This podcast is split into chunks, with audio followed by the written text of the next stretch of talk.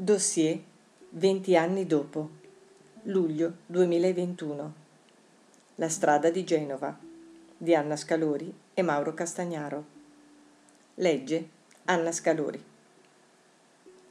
Genova, luglio 2001. Per molti, anche se a vent'anni di distanza, queste tre parole da sole sono immediatamente evocative. Per altri lo sono in maniera più stemperata solo tratteggiata in definizioni spesso riduttive come no global.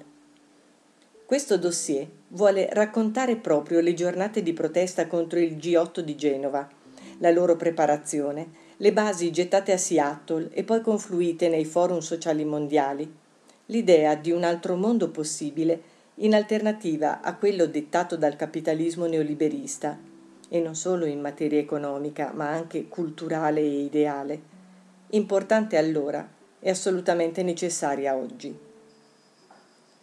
Vuole anche cercare di intercettarne continuità reali o che forse si potrebbero costruire, perché ci sembra che l'aumento delle diseguaglianze, l'emergenza ecologica, la difficoltà a individuare interlocutori politici ricettivi di un nuovo modello di sviluppo lo rendano particolarmente doveroso si espressero in quei giorni istanze reali di cambiamento, dai diritti dei migranti alla cancellazione del debito dei paesi poveri, e denunce sull'operato di grandi organizzazioni internazionali, in primis Fondo Monetario Internazionale, Banca Mondiale e WTO, visti come parassiti e sanguisughe piuttosto che come promotori del benessere. Ci fu anche una repressione impressionante e la sospensione dei diritti civili, come denunciò Amnesty International.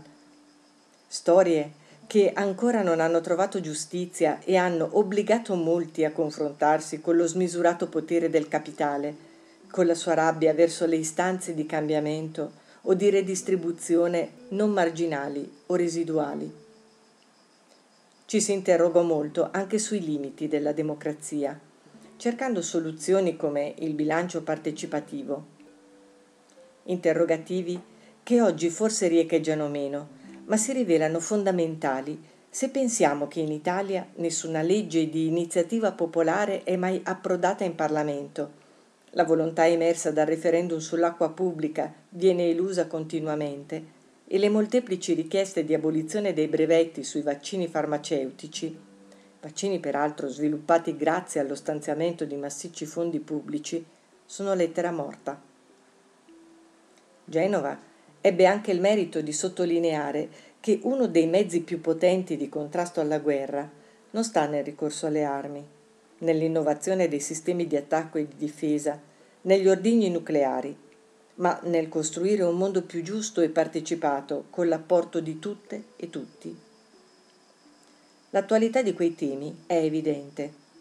La crisi della politica allarmante abbiamo nuovi strumenti culturalmente potenti come l'enciclica Laudato Si e l'idea di ecologia integrale, ma forse dovremmo costruire un nuovo proficuo dialogo tra movimenti differenti, forme innovative di mobilitazione e di partecipazione, come premessa necessaria di un rinnovato agire sia prepolitico sia politico in senso stretto.